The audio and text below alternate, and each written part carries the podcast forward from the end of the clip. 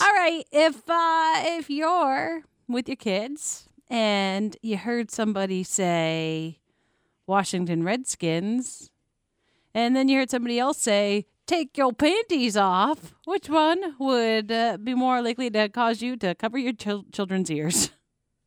the, the second, you Yeah. know, and and I I saw this article and 100% agree.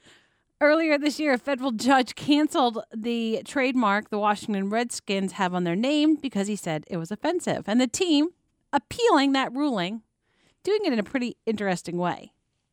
By submitting a list of trademarks they say are way more offensive but are allowed by the government.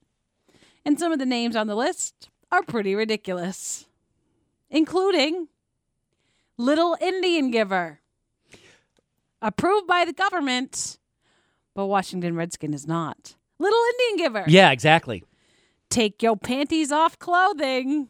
Got the government stamp of approval. You can go store, see the take your panties off clothing. Walk yeah, in with your. You so you cannot use those. Right.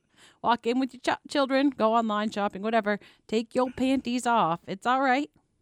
How about booty call sex aids? Government approved. Dumb blonde hair products. Insulting. Not PC. Mm-hmm. Not at all.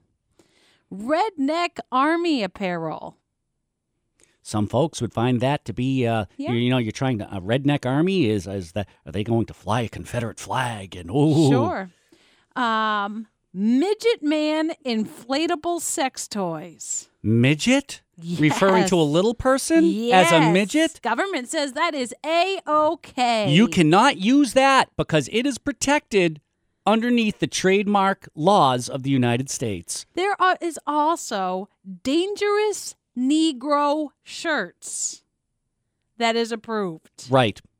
but not Washington Redskins football team.